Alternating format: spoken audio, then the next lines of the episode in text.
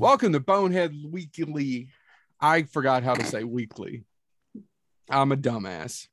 Today we have screenwriter Kathy Charles. Lady Charles, how are you? I, I hate it when people ask, How are you doing today? It's like the most generic question in the world. So, what's up? I'm doing fine. It's uh it's Friday night in Los Angeles. It's hot as hell. It's apocalyptic out there. Um, so it's gonna be a good time. And you're talking to three yahoos from Kentucky. So obviously Yeah. you have a party life if you are able to do this. So what's that poster behind you for our audience who can't see, who are not who are listening instead of YouTube? Right. So it's um it's Dustin Hoffman in Straight Time and Oh, an Italian one sheet of Straight Time. And if you haven't seen that film, it's it's fantastic. Uh you know, it's it's Dustin Hoffman kind of playing a, a little against type. He's this hardened criminal, and uh, there's this amazing scene in a jewelry store in Beverly Hills where he's just smashing everything up, and it's really badass and hardcore. So I really like that film. But what's really disconcerting about the poster behind me is these two enormous hands yes. uh, because he's being frisked. He's in jail Right, right, and right. being frisked. So it just, whenever I have my meetings, it looks like this gentleman is, you know, he's, he's kind of, I have these hands coming out the side of my head. Well, Uh, it doesn't it doesn't look like he's being frisked. What it looks like to me is he's trying to stop a bus or a oncoming car. Yeah, no, there's a cop and a cop and some hoods and yeah. yeah, he's got his hands up against the glass. So uh, highly recommend Straight Time. It's a great film. Guys, I don't think I've actually seen Straight Time. Every once in a while, somebody brings up a movie. I'm familiar with it, but I've never seen it. Yeah, people What's don't talk about it much, um, but it's it's definitely it's a gem. It's a gem of a film. Yeah. And I'm I'm trying to remember. I'm a very avid podcast listener. There was actually a podcast I listened to. I'm trying to remember which one it was, and they went on a tangent about how great Straight Time is an unfor- is a is a forgotten classic. Uh, and it was a it was a conversation regarding fellow Kentucky and Harry Dean Stanton. I was say Harry Dean Stanton's in it. Yeah. That's Okay. Absolutely. So it made that made me want to watch it, and now now I extra want to watch it because it's literally on top of the big screen with with behind your face. I gotta find, I gotta Yeah, check this I, um, movie out. I, I hadn't, you know, I didn't really have much of an appreciation for Dustin Hoffman. I mean, I know he's a great actor, but uh, I've really been diving into his work in, in a deep way recently. I, I rewatched uh, Straw Dogs, which had a really enormous effect on me. Uh, I'd seen it many times before, but this time around, for some reason, uh, it really touched a nerve with me. So I've just been, you know, I've been midnight cowboying, I've been straight timing. Uh, he's he's an incredible actor. He's great. Did you This go what- back? and go he has an uncredited. He has a he was a uncredited, but he partially directed that, if I'm not mistaken. Straight time. Uh, no, no, he didn't. Well, it, it it's uncredited. It the director is Ulu Ah. Grosbard, but he he Yeah. it was uncredited because I think he did some of the work behind the scenes and just didn't get take credit for it. I'm sure an actor like Dustin Hoffman just kind of takes over every Yeah. now and then. I could be completely wrong, uh, but an actor of that stature and caliber, they normally uh, they normally have a lot to say. Yeah. Did you go back and revisit Lenny when he played Lenny Bruce? Because I I was never crazy about the movie and haven't watched it in years, and I'm going through the uh, marvelous Mrs. Maisel right now, and I'm I keep thinking about going back and rewatching it. Yeah, I haven't rewatched it. I remember when I did watch it, it left me a little cold, Yeah. but I think that was the intention. You know, he's not, you know, that Lenny Bruce was not kind of a warm man, so Right, it's right, not right, right. character you can really connect with in any way. Uh, that's just for me personally, but uh, that's a good idea. I should go and have a look at that one as well. That's okay. So we try to pride ourselves in asking questions that not everyone will ask. And I was listening to a podcast you were on the other day. The audio was a little rough, but I was making my way through it. And you said something that I found fascinating as a screenwriter. And we've interviewed several screenwriters, and I've met a, we've met a lot over the time that we do our convention work and stuff. But you actually like reworking someone else's work, someone else's script I do.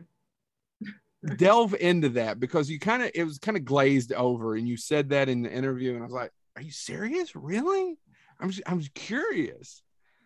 Well, um, I find it really exciting to make material better. It's really satisfying. And I don't claim to uh, have the, the greatest ideas in the world or, uh, you know, know the best way around everything. So I actually think, in, in terms of screenwriting, I think collaboration is really important. And I know you get situations where you can tell that there's too many writers on something and it feels like a bit of a Frankenstein draft. But um, in terms of reworking someone else's material, especially in terms of the horror genre, what I find with horror is the biggest challenge uh, in writing horror, especially now, is just coming up with something that's new and different and a trope that people haven't seen before, or an idea or a concept that people haven't seen before.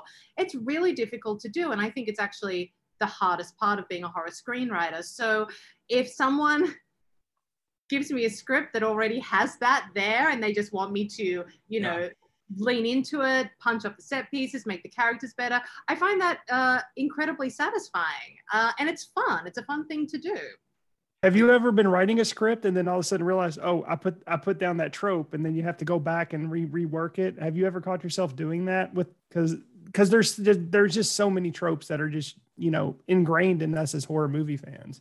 That's yeah. maybe I don't take them out because people expect them. Like they, there are certain things that people want to see in a horror film. So if I put in right. a horror cliche, uh, it's normally because the story demands it. I mean, you always hope to go in at an angle that's a little more original than what people have seen. But I mean, that's not always possible. But I mean, the horror films that I write are normally very character driven. They're not particularly set piece driven or concept driven. Even though I have written some things with high concepts, they're very, uh, you know, there's a, there's a lot of character work that goes into it and the stories are dictated by who the characters are and what they do so it's less likely that i'll fall into the, the, the you know quagmire of oh I'm I'm doing this same sort of kill over again or whatever because uh, the characters I write are very uh, they're very unique and strange and different so they behave in kind of unique ways I hope well, that, that leads me in anyway I mean it's kind of J- Jacob's wife is very character driven I mm-hmm. mean, we're dealing with her and we're dealing with I don't want to call sadness because I was re I was watching it last night preparing again. I was rewatching it. And oh, I, lose I, Joe. Oh, there he is. Did I pause my internet? That was the reason why I was late. I need to get a new internet um, provider. We once every six months have an issue, and it would be tonight. right. So I, you know, as re- I was watching Jacob's wife and Barbara's performance specifically, I found what I re- the part of that I really loved was the pre-bite. Mm-hmm. Do you know what I mean? I don't know if it's just because she spoke to me in that, or if it was just. So, can you talk about developing that because you were the you were number three, right? There was another. There was one first writer, and you were the second, and then there was a third. Right. So uh, the original script was written by uh, sorry Mark Steensland, mm-hmm. uh, and I read it and it was uh, such a you know it was such a fantastic story. And it also spoke to my sensibilities because it felt like a little bit of a throwback to the films that i really love like horror films of the 90s it had a stephen king quality to me and um, you know and it was very much dictated by character. And you know barbara and i uh, wanted to say a lot of the same things about marriage because barbara's married uh, i'm married and we wanted to talk about the challenges that come up in a marriage in a way that felt very equal. We didn't want this to be this, we wanted this to be a film where both husbands and wives could watch it and and relate to it. And no one was really the bad guy. You know no, what I mean? Jacob's not an asshole. It's not. In fact, he has many redeeming qualities. He's boring. He's not the most fascinating person on earth but he leads his life and he has some sort of whether you're religious or not he has this moral ground. And for the most part when you're watching it you think oh he's not a terrible person. He's not a bad person at all. And i i appreciated that instead of because i think a lot of times they either whether it be male or female they take the character and they just either make them awful or they're stupid or do you know what i mean? Just to easily simple simplify it. But he's not any of those things. He's just boring and they're bored.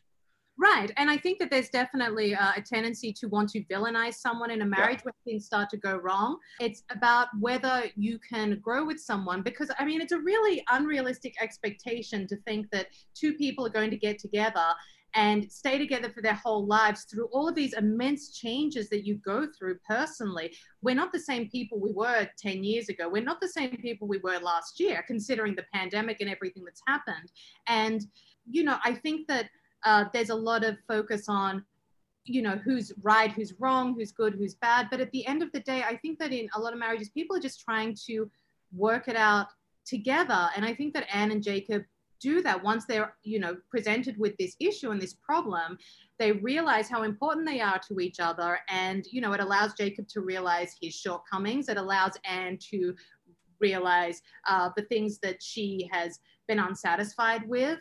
And uh, they try to work together to a conclusion to, you know, to see if they can rectify it. And whether they do or not is kind of up for debate. But that's the way we wanted it to be. We didn't want to give an answer.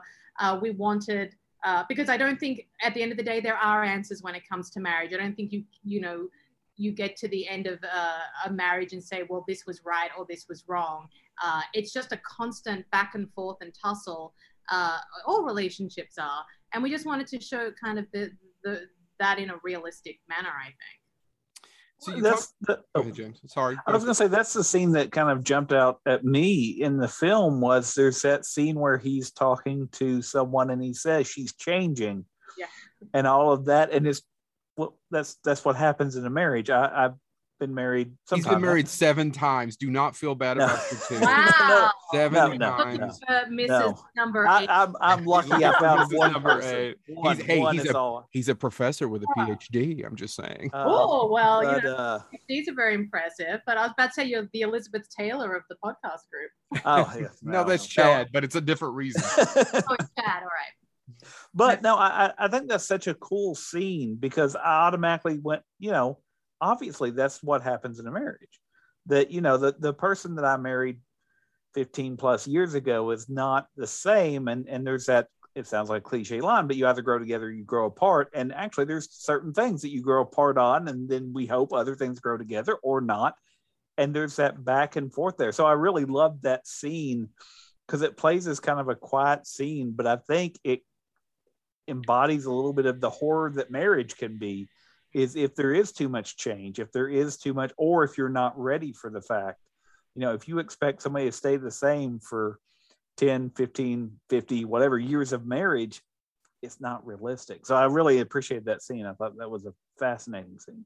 Yeah, and I mean the reality is we're all going to keep changing, and if someone changes and you can't, and and it's into something that doesn't isn't compatible with you anymore, there's absolutely nothing wrong with that. Um, you know, so I think at the end of the day, for me, it's about uh, you know, is there the foundation that's between two people? Is it loving and is it respectful and if it is and i think you get that between anne and jacob there is there's love and there is respect there that you uh that you know maybe you can overcome this stuff i don't mean to get so heavy on a friday no, night. no, It's I love it. having a good time and and Hey. i'm bringing everyone down it's let's Lady Charles, have another one.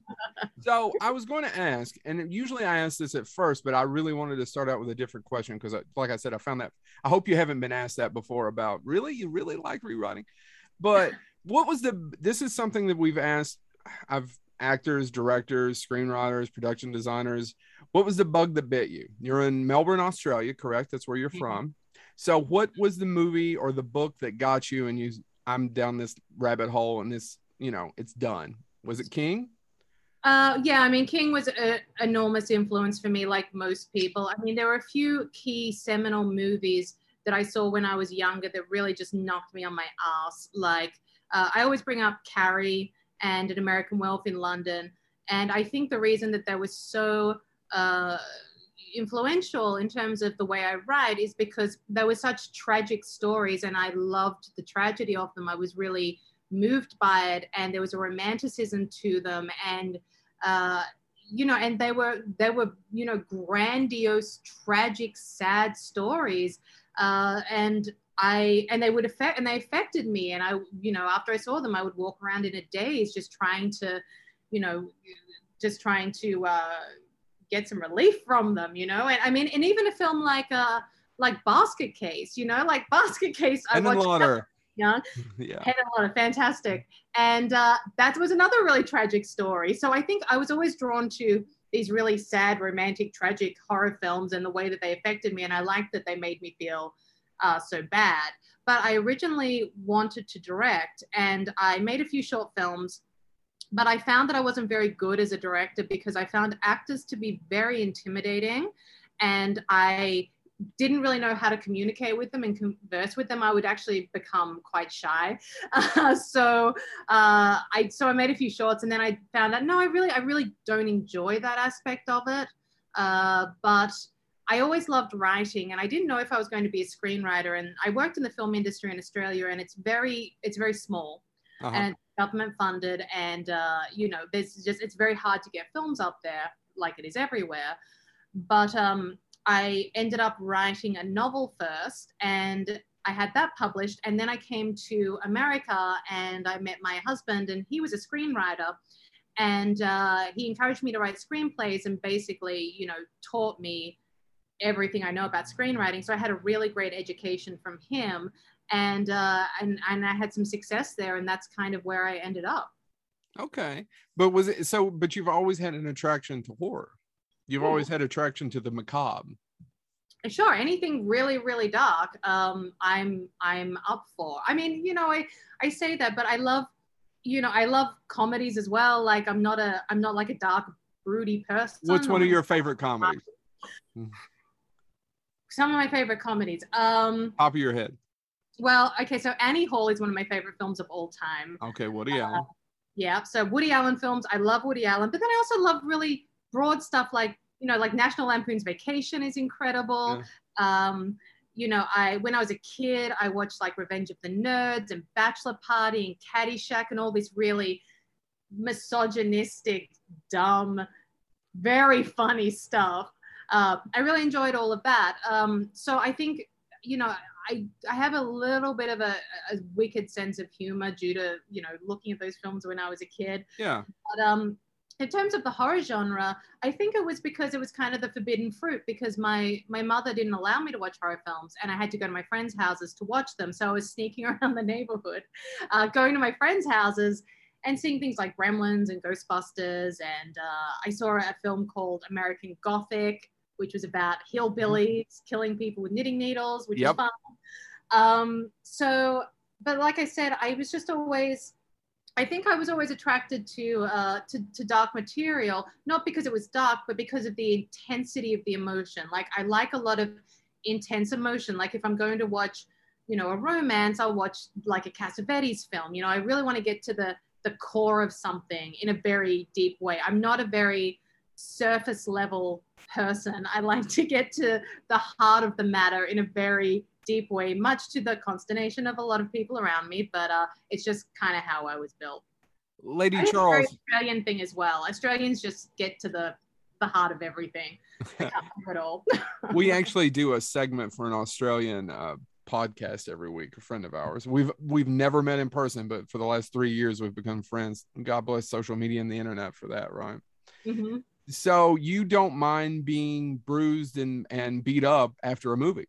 At least no, I, I, want it. I look for that. I look yeah. for that. Uh, I look for that. Uh, for that experience. Um, I yeah, I, and I really enjoy it. And for me, it's not. It's not about the shock value of a story. It's not about you know like I, I've tried watching certain things. Like I've never seen Cannibal Holocaust, and I know I should watch it. And but there's just something about it that makes me very nervous about. I've never seen a Serbian film. Like I've never seen the really big, shocking films that everyone talks about because I don't want to be. I don't want to be traumatized, but I want to be moved and saddened. So well, uh, give me that and I can do it. You know? the thing about Cannibal Holocaust is I'm okay to the animal stuff, and I can't. I I will never watch it again. Oddly enough, I met the director many years ago in Chicago, and he's the nicest guy. He's like someone's grandfather. And I I watched it afterwards, and I was like, eh, things shouldn't hurt for cinema. No, I completely agree. Um, anything to do with animals, I'm I'm not yeah. down with. And uh, you know, people always say to me, "Oh, but it's just it's not it doesn't go for that long." And I'm like, "Yeah, I just I don't I don't need to see that." But um, yeah, uh, so so shock cinema is not my thing. Uh, but like I said, grand tragic stories definitely definitely are. Well, let's talk a little bit about Castle Freak so we were going to do this interview oh, seven, eight months ago, I think. Yeah. I think uh, when Castle Freak come out on Shudder Sometime in December. I think so. It's it's a bit of a blur um, because we were going to premiere uh, at a festival uh, the previous April, I think, and then of course COVID hit and uh, and there were no more festivals for a while. So I can't remember when it hit Shudder, but yeah, I think maybe December, October, November.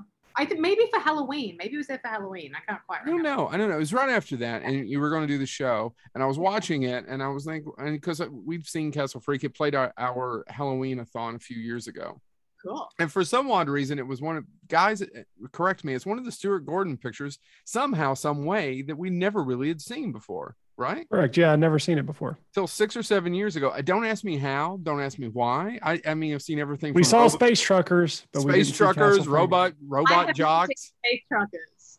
I You've need never- to rectify that. Oh yeah, you do, and it's uh, actually it's free streaming, isn't it, Chad? It's on a couple of things. Yeah, it's either on it's on Tubi and I think Amazon Oh, Prime. I love Tubi. Oh my goodness. I love Tubi because uh that was where I first saw Shakma, which I loved. I was like, I was watching, I was going through Tubi. I'm like, what is this Shakma monkey movie? This is great. Okay, I just talked about how I don't like seeing animals being hurt, but Shakma didn't wasn't hurt. Shakma hurt people, so it was okay. Gotta look up what the hell is Shakma. You've lost me. This is twice you've done it. Oh, okay. You don't know Shakma? I, I I'll judge me. Go ahead, I, I will judge you. Um, Lady Charles. I do not know it. Okay, do the other two boneheads know it? Nope. No. You lost us. Oh, it's fantastic. So it's um so it's about a monkey um that goes crazy in a uh, in a college building and picks people off one by one. And like uh if memory serves me, so uh Amanda Wyss is in it from Nightmare on Elm Street. Um, Yeah, Roddy McDowall's in it. I've I'm never even heard of it. McDowall's in it. Um, it's fa- it's just really intense. I just wrote it down. It it will be playing. Don't you worry. Well, there's this is the second. We've done two interviews in a week, and this is the second time someone's given us something that we should watch that we've never seen. Yeah, Roddy McDowall's in it. And look, I mean, Roddy McDowall did a lot of really great exploitation films. Um, Absolutely. You know, Class of 84. And oh Uh-huh. my God, I love Roddy McDowall. So, uh, yeah, Shakma, uh, Tubi, very cool. Okay, I'll have to check it. out. I forgot what the hell we were talking about before then. Oh, by the way, sorry. no, Uh, no, no, no. I was just sitting here going, yeah, Space Truckers Yeah. and Stuart Gordon. For some odd reason, we missed it. So we're I was watching your Castle Freak, Oh, yeah. and I was I was I was sitting there and and some of the casting choices, and I was going through it, and but I tell you, you really earned my respect, and I'm hoping I'm hoping you had something to do with that last 20 minutes. I'm hoping that wasn't that that was yours because first of all, we could start talking about how you change genders of things that aren't unexpected, yeah, right? sure. There's a huge, there's a big one in Jacob's wife, and I don't know how much you want to talk about. I don't know how many people have or haven't seen it, so I won't give away too much. But there's a really big one in Castle Freak, and that's not the big thing that I think is batshit. It's the Lovecraftian last 20, 20 minutes, and I don't mean Stuart Gordon Lovecraftian. I mean actual Lovecraftian last 20 minutes of that movie. Yeah, I mean, I think uh, one of the things that I was interested in doing, I, I will take credit for the last 20 minutes. Um, Good. I, I really, I it it. I, I was there, are some, there are some things in that film that are not mine. yeah, there are some. There are some that, like, when I came onto the project, there were a couple of scenes that, that I'm sure everyone's aware of. They were already there. It's like you know, right around this, but this scene is in the film, and uh, and I think can you it- talk about it or do you want to not talk about it? It's fine if you don't. I mean, like the, the the the very shocking sex scene in the film that was there from the beginning, and I think it was kind of a litmus test of well, if you as a writer can stomach that scene, then uh, then you've got the job. You can write everything that goes around it. Um, but it was funny because when they shot that scene and I saw it, uh, I it, it completely blew my mind. I was like, people are going to have a hard time with this. Um, but so the last 20 minutes were definitely mine. I mean, the influences that I was pulling in. I mean, the, I I think the original film is is absolutely wonderful. I mean, Dennis Paoli is Mhm. like one of the great genre screenwriters, and everything he and Stuart did together were just so high quality. And I knew that I had to do something a little different. And I thought, well, let's go back to the Lovecraftian roots of this, and let's. I thought let's just bring in as much Lovecraft as possible. And I know some people loved this and some people hated it, but I just felt like if we brought in all of these Lovecraftian influences and we drew from a lot of different Lovecraft stories, that could be really interesting. So the we pulled in from the outsider, obviously, which is what Yeah. Castle was originally based on, but then we also pulled in a lot from the Dunwich horror hmm which is probably my favorite uh, of the Lovecraft tales. And I also pulled in a lot from the films uh, of uh, Fulci and Bava because Yep. Uh, at the time we didn't know we were going to shoot in Albania. hmm Uh, we thought it would be set in, in Massachusetts uh, and we'd shoot in America, but we ended up shooting in Albania and, and transporting the story to there. And it just seemed like a good opportunity to really look at some of the tropes that I love from Bava films. And, you know, I t- thought a lot about, in terms of that ending, once again, I thought a lot about the great tragic endings that I really enjoy. I thought about the ending of The Beyond, which is Yeah. terrifying. And I just, uh, I loved the idea that, you know, I think what I was exploring in the story of Castle Freak was that you can be in a relationship with someone and really love them and really want it to work out, but it's ultimately not a good relationship for you. And uh, and ultimately, sometimes even if people want to change, some people can't change. And you saw that with the character of John. He tr- he tried to not drink, he tried to Yeah. behave himself, but he ultimately couldn't. And uh, it's also this idea and I, this is very fatalistic, but uh, this idea that you know we spend so much of our time as human beings trying to control everything and analyze everything and make things work, and at the end of the day, we're all just going to be dead. And you know, it's a big cosmic joke. So I kind of wanted to put the characters through all of this trauma of, oh, should I stay with him? Should I leave him? Should I forgive him? Should I not forgive him? Well, it doesn't matter because ultimately a, a tentacle is going to burst from your vagina and the universe has something else in store for you. So worrying about this guy has been a waste of your time, uh, especially after what's what's gone on between you. So that's where I was coming from. Uh, I know it's very cynical, um, but you know, I, I do think you know sometimes in my own day to day life when I, you know, I'm a very anxious person and I analyze everything. I take everything apart and I'm always trying to figure everything out. And at the end of the day, it doesn't get you anywhere. Um, and you know, like I said, the, the universe is kind of a big cosmic joke, and that's what Lovecraft was about. So I wanted her at the end, I wanted her transformation to start off as something potentially beautiful and transcendent, but then actually turn into something uh, quite horrifying uh, and leave the audience somewhere kind of nasty. Uh, so that's where I was coming from with that. Yeah, to quote Young Frankenstein, "Destiny, destiny, no escaping." No, it's, Right? it's for me. for me. For me, Destiny, Destiny, Destiny, yeah. It's the, it's that's what it is, and and honestly, it also, and I'm going to give you a little bit of a compliment. Well, this is a big compliment to me. He's my second favorite director. It's very Carpenter-esque in the sense of if you look at his Apocalypse trip, uh, trilogy, like Oh. in the Mouth of the Madness, which which is which is a Lovecraft film. just never- yeah, Prince of Yeah. Darkness was definitely another influence on this. Prince film. of Darkness and the Yeah. thing, right? Yeah, I can see it. I can Yeah. see it. The Prince of Darkness is actually very influential on a lot of things that I write. I feel like Prince of Darkness is this really underrated, Yeah. perfect movie. It's perfect and it's terrifying. I was actually really lucky. I got to see it um, where they shot it uh, a couple of years ago, which was really amazing. Um, but no, Yeah. Prince of Prince of Darkness is brilliant and scary as hell. It's damn scary. Yes i i still the scene creeps me out where she's when she raises up and it's she's absorbed and he's trying to Oh. get out i don't it's it's yeah absolutely it's And probably the, and the video, shaky video footage, Mhm. and and him ret- oh it's it's it's a tough it's a tough one that freaked me out quite a bit uh yeah carpenter's amazing yeah it's the scariest film Yeah. yeah it's not how it's that one i agree i agree but i i got so it's cool so james you had another question Well, I, I just wanted to, you you mentioned you wrote a novel when you first started, and just the um, and I believe that was published in the United States as John Belushi is dead. Yeah. Uh, and and just that process of writing a novel versus writing a screenplay. What is the major? If if somebody was debating right now, if one of our listeners goes, I want to write one or the other, what would you tell them is is what they need to have in mind about the way they approach each of those? Well, in terms of writing a novel, there are kind of no limitations. You can you can you can wax lyrical about the furniture in a room for 100 pages if you wanted to. You can do whatever you want. A screenplay has a very definite structure. I find that aspect of it really satisfying because it's kind of like doing a Rubik's Cube. You have a particular finite set of rules that you have to work within.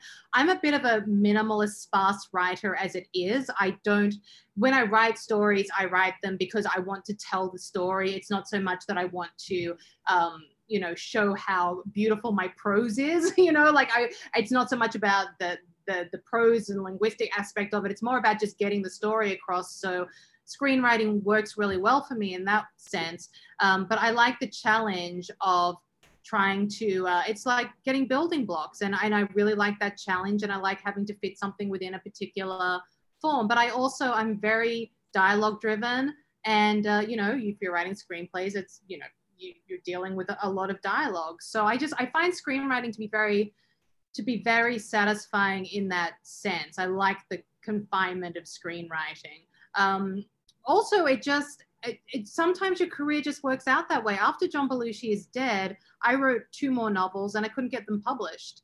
And then I broke in with screenwriting and I've had a lot of success ever since. So I think it's important to constantly be recalibrating with your career and going where the opportunities are and kind of where the river flows. And it will probably end up at some point that I can't get hired as a screenwriter anymore for some reason because I've written another offensive film about tentacles and vaginas and things. I'm unhireable. So, and then I may go back to novel writing. Um, so I think, you know, there are there, you know, there's people call themselves screenwriters and novelists and all that. But I think, you know, if you're if you're just if you consider yourself just a writer, you can work within all mediums and and that's what i like to do but i mean i i just i like the confinement of screenwriting i find it really pleasurable in some ways as Peter David referred to himself as a writer of stuff because he had done novels, screenplays, comic books, all of that, and that was his tagline. Was he goes if if if it if I can get the job, I write it. Yeah, and you have to diversify, especially now because um, you know, I mean, the the landscape's constantly changing, and you know, movies may not be made in ten years. You know, it may just, you know, the whole one hour, one and a half hour, two hour format, like it might go. I we just don't know. So you really need to be able to write for many different mediums. And I've written, you know, web series, and you know, I think the only thing I haven't written is is poetry and. God forbid I ever turn my hand to poetry. Um, but you have the perfect title. Lady Charles. Lady waxes Charles. philosophically. Yeah. Yeah. with perhaps tentacles and vaginas. With the tentacle vagina. My first uh, volume of poetry is called Tentacles and Vaginas. Will you dedicate it to Bonehead Weekly? Maybe. Maybe. Please. If you send me some good Kentucky bourbon, I'll do it. Oh, Um, you we we do a horror movie convention. You come on down, you get on the panel. We will take you for all the Kentucky bourbon you would like. We will have Look, a great I time. have- I've been to Kentucky. It's beautiful. well, like thank you. people don't realize how beautiful Kentucky is. Um, I went to uh, Jim Beam. That's Yeah. Kentucky, right? Outside Yeah. of Louisville, yeah. beautiful. It's like it's like a Willy Wonka's chocolate factory, except with booze. It's stunning. Yep. You can, yeah, I'm totally down with Kentucky. yeah, you you can do tours here all week and then do a movie horror movie convention at the end. I am so sorry, someone keeps beeping at me, but yeah, you could do a horror movie convention at the end. You will have a blast. I was about to ask another question. Okay, so you're the first writer, screenwriter that we've had, and I may be wrong. We've had Oscar winners, we've had people with huge films, but you're the first one that's been on the either the blacklist, the red list, the blue list, the hit list, the the, The Dahmer list. list. the blood list, the huge list. Yeah. You know, and I'm curious if is that a blessing or a curse? No, it's definitely a blessing. It's what started my career. Um, I was on the blacklist, which is a list of the best unproduced screenplays for the year in Hollywood. I should have explained that before my question. Well, Sorry, wouldn't thank you. say Best. I'll say most liked. So Yeah, because some of our listeners are going to go, "Oh, she knows James Spader." oh, I wish I knew James Spader. How fantastic. Um, so oh, now I'm thinking about James Spader because during the pandemic, I went on a big James Spader kick and I watched. Uh, I watched. He was in so many crazy exploitation horror films like like Jack's Back, Uh-huh. Tuff Turf. Oh, these films were great. Anyway, Uh, James Spader, let's put him to the side for the moment. That's It's a okay, Lady boat. Charles. You have a moment, and we will wait on you. Hold on, let me have a drink while you think of James Spader. Because I promised you we would have. I promised you we'd have a good time tonight. I did do that. I said, we're Earth recording. is crazy. It's on Amazon Prime right now, and it's a, a high school exploitation flick with James Spader and Robert Downey Jr. in it. It's crazy. Um, and Jack Uh, Spader is like this Jack the Ripper, uh, modern day Yep. Jack the Ripper thing set in uh, Echo Park in Los Angeles. And uh, James Spader plays multiple characters. Oh, it's so good. Um, I got to tell you, his favorite his favorite role of mine is still Two Days in the Valley. I love him as the hitman in that yeah. movie. Okay, I'm gonna. I'm writing that. You got to watch Two Days in the Valley just Hold on. Now we're just for her a hard him. for him and Danny Aiello. Oh, I love Danny Aiello. He's my. He's definitely one of my favorites. Uh, There's some good scenes considering it's a it's a direct Pulp Fiction ripoff film that Yes. came out right after. But yes, it is. It does have. There was some- so many of those. there was a ton, Yeah. not in the '90s. But we're of a certain age. We remember them. We were at the And right. for better and for better or worse, it gave us Charlize Theron. That's true. That's Right. true. Okay, I'm definitely gonna watch it. Um, no, so no, the other blacklist, not the one that James Spader is on. Yeah. Uh, so it's a list of the most liked unproduced screenplays in Hollywood, and it's voted on by executives, mainly executives and agents and assistants. No, I don't know if agents can vote. I, I don't. I don't know. It's it's voted on by industry people, and um, I wrote a biopic about Stephen King called The Kings of Maine, and uh, I was lucky enough to get on that list uh, around five years ago, and that's what started my career. So if you land on this list, you you get introduced to everyone in town. You go on a lot of meetings, and uh, people really like that script, and it's kind of just started everything for me. Um, so it was it was really important uh, point in my career, and then I was a co-writer on another script that landed on the blacklist and the blood list called 1031 Mhm. um, so uh, yeah, so no, that definitely helps. Any way to get attention in this town ultimately helps. Well, I was about to throw it over to James, but I was about to, if you could explain a little bit, because this is another reason why I really wanted you on. There was two reasons. Uh, that last 20 minutes, well, three, that last 20 minutes of Castle Freak, uh, the fact that you were a screenwriter and the fact that we've had several screenwriters, most of them have been male, Mhm. which is unfortunate. We want more women on the show. And I was curious about if you can explain, because I don't think a good friend of ours, Todd Farmer, who's also from Kentucky, wrote Jason Oh, 10, yeah. Drive, Drive Angry. I was trying to get him to explain the process and the business and Mhm. how it's not all, how should I say, it's not all champagne and caviar. It's not And- even. right, right. And how you can make a living and there's nothing up on that screen. Like you could write 10 Hmm. screenplays, sell a bunch, option a few, blah, blah, blah, blah, blah, and still not have a lot produced. And the inverse is also true. You can have a lot on screen, but not be making much money. you know, if depending Right. on on Depending on low budget pictures, right? absolutely depending on you know uh, if you're working in the independent sector or not and i've largely worked in the independent sector although i'm doing a lot more studio work now which is great uh, but i like having a foot in both camps because uh, you know it's just it, it, there's different languages. I mean you can I, I won't say you can get away with more in an independent film, but you can be a little more extreme.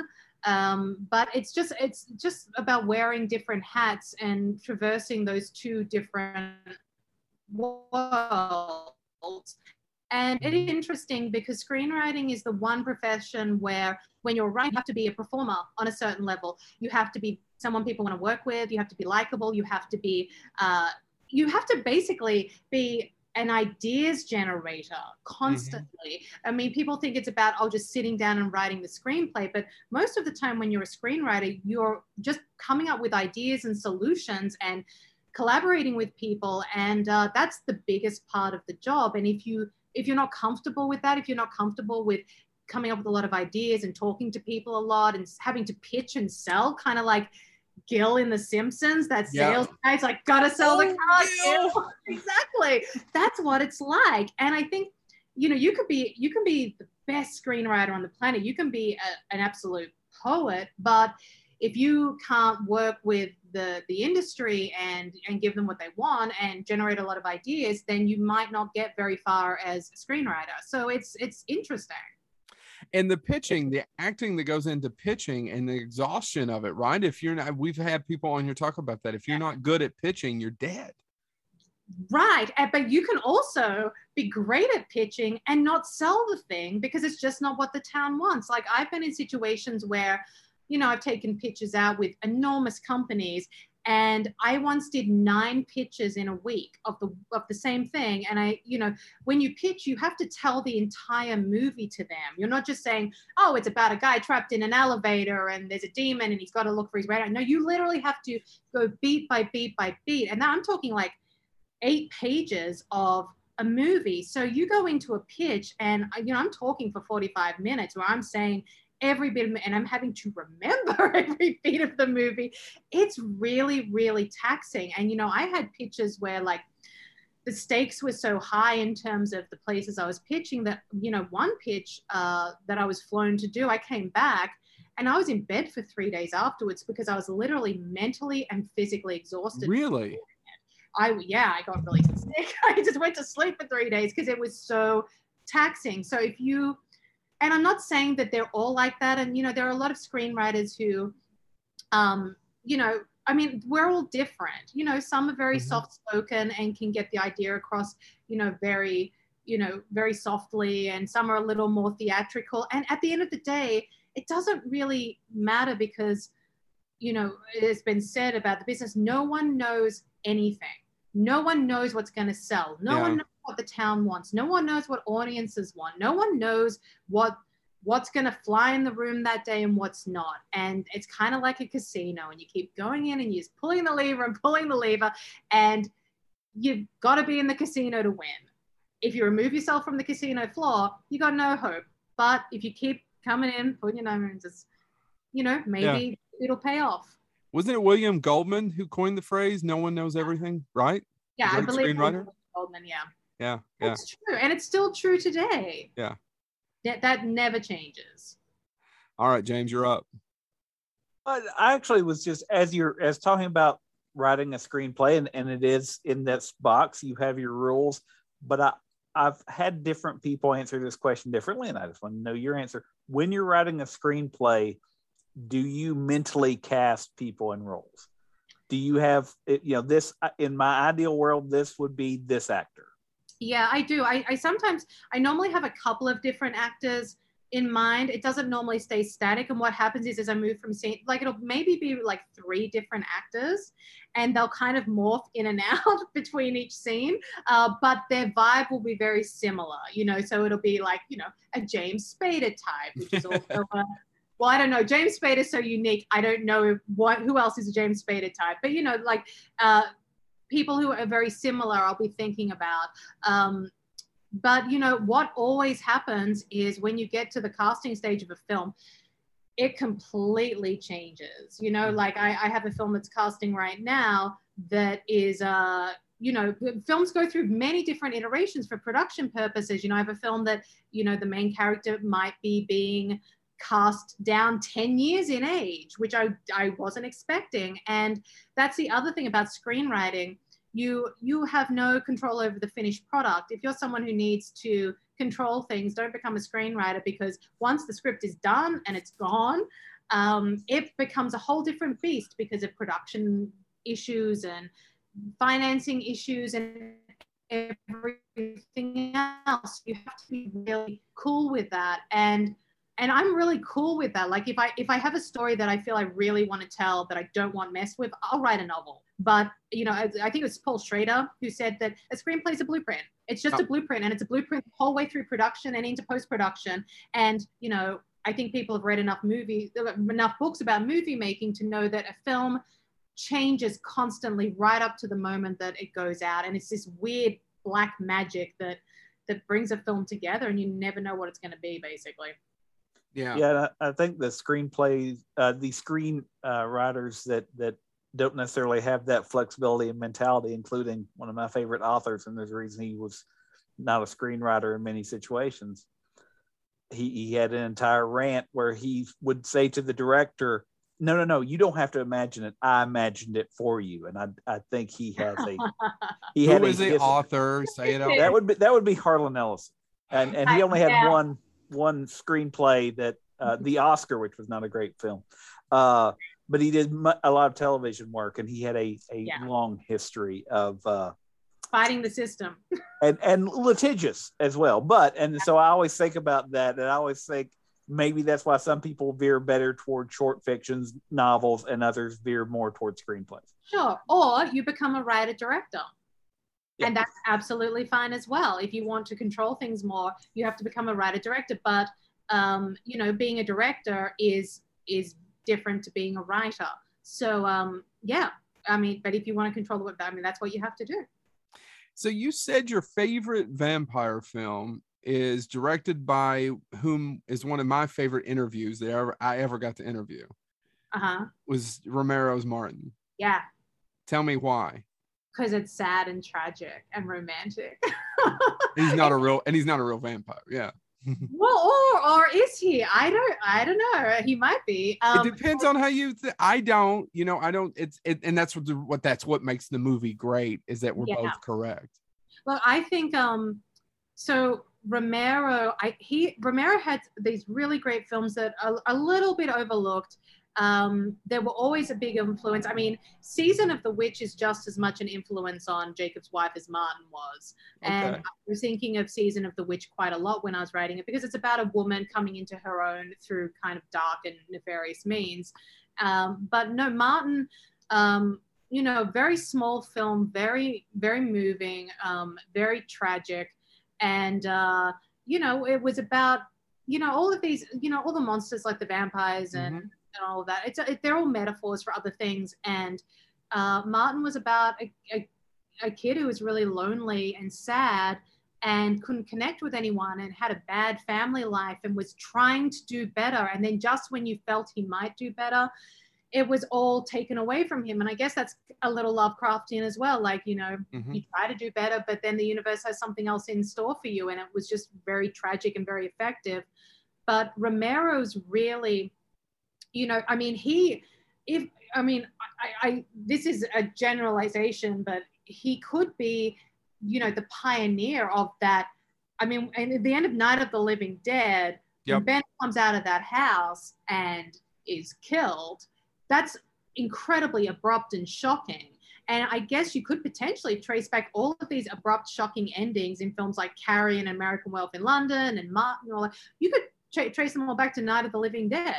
Um, I can't think of a film before that that had an ending that shocking and abrupt. No, you want to say Psycho, but it isn't. People forget Psycho has that whole 10 minute monologue at the end of it that explains Okay. everything. Hitch didn't go the whole way.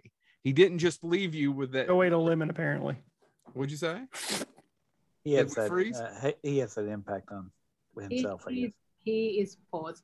Um, while he unpauses himself, I'll say the ending, the ending Oh,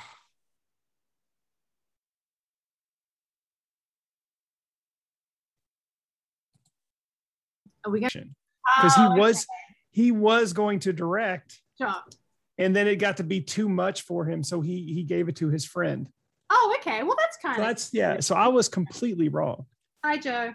I um it's just that you you have an interview you you really want to talk to this specific lady and her lady charles to be specific and you and you and 10 months later it finally happens and the you know the old ones say fuck your internet They do. Uh, this is everything I've been talking about. yeah so Now, yeah, right right now, you look like you're from from a 1980s music video, so that's good. Oh yeah, Joe. Can you can you tell me to take on myself? Take on me. what are we talking- oh is my video paused again no, uh, no, it's No, you're just very fuzzy. Oh, yeah. Well, take on me. Take me. on. Anyway, back to my point. I forgot where we were at. I'm totally screwing this up and we're We're running talking out of about time. Psycho, the ending of Psycho. Yeah, I mean, Hitch didn't even do it. Hitch had that ending and we could have ended there in the basement. Don't get me wrong, Psycho Psycho's amazing and I don't mind it, but it's there's there's the monologue that explains the whole damn movie to you. Yeah. Yeah, and it, it gives the audience a, a, a reprieve. It does. Yeah, Yeah. it sends them out feeling a little nicer. But I mean, considering the times that that film was made, um, you know, I don't think the audience could have taken it. Like that was that, No, that probably the not. Women got like the vapors when they were watching films and they passed out and all of that. So uh James, I- do your vapor speech. Uh, fetch me my fainting couch. I've got the vapors. Oh Lord. because because you guys are from the south, um, can I ask, have you seen a film called Scalpel? No. Oh, okay. You have to see this this Southern Gothic from like the seventies. Uh, that I'm writing it down now. Recommended to me called Scalpel, um, and it's uh, 1977, um, and it's about a surgeon who uh, brings a woman back to life. Um, she's got a messed up face, and it's this this Southern Gothic, and it's very very fun. It's very cool. and I very will twisted. I will look for it So immediately. check it out. Now Most things, most southern things end up twisted. I Yeah. That's true. It's like drenched in southern heat and humidity it's like and also um one of the old prints they i think if memory serves me they decided to do like a sepia toned print so it would look more southern. Yeah. so it's got orange tinge to it. So on the, the it was just released on blu-ray.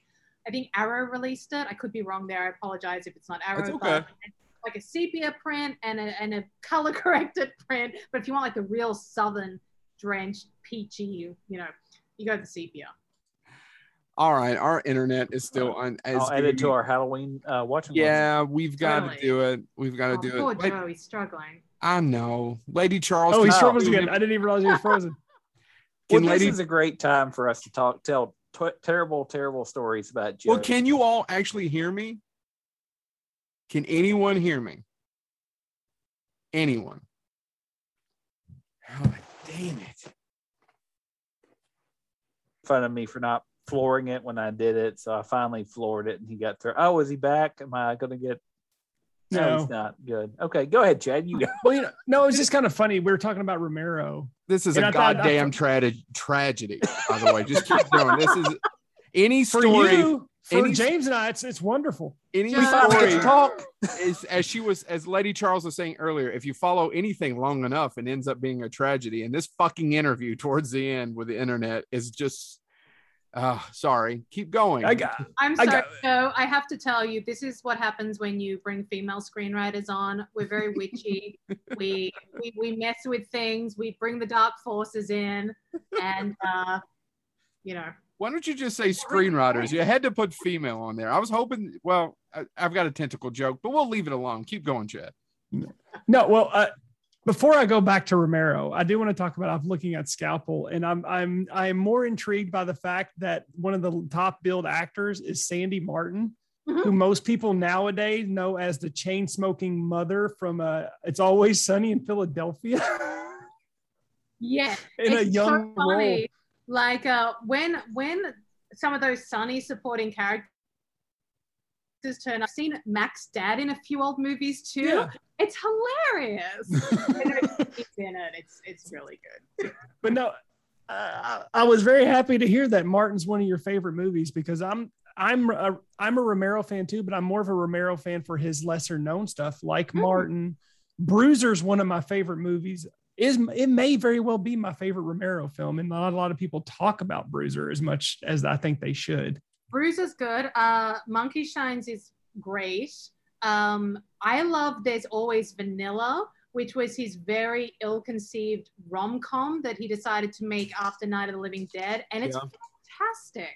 So um, I, I'm definitely, you know, the zombie films are uh, the zombie films are great, but I really do like, like some of the smaller films from Romero even more. You guys are leaving out Knightriders, which is my favorite one. Well, I was getting ready to say Night Riders, yeah. which I didn't get I mean- introduced to till a few years ago, and I'm like, oh my god, how come I never watched Knightriders? Yeah, well, it's like one of the greatest lines ever written. I'm out here slaying the dragon. It's amazing. Mhm. You know? Plus, it's got Tom Savini in that where he's half naked and the and the thing and I'm always there for that. Seriously. well, yeah, you had me up until Thompson. No, I'm joking. Well, okay, so I we promised you an hour. We got to get off here. I I would like to ask you one last question, if I may. Sure. What and it's a hack question, so I apologize, but I'm curious: is there the one great book that you want to adapt? Oh.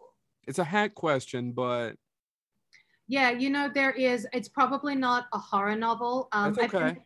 I've been lucky enough to be involved with some adaptations of some novels that um, meant a lot to me, but I can't talk about them. But I have been fortunate enough to do that. that's okay. You can talk about it on here. No one listens.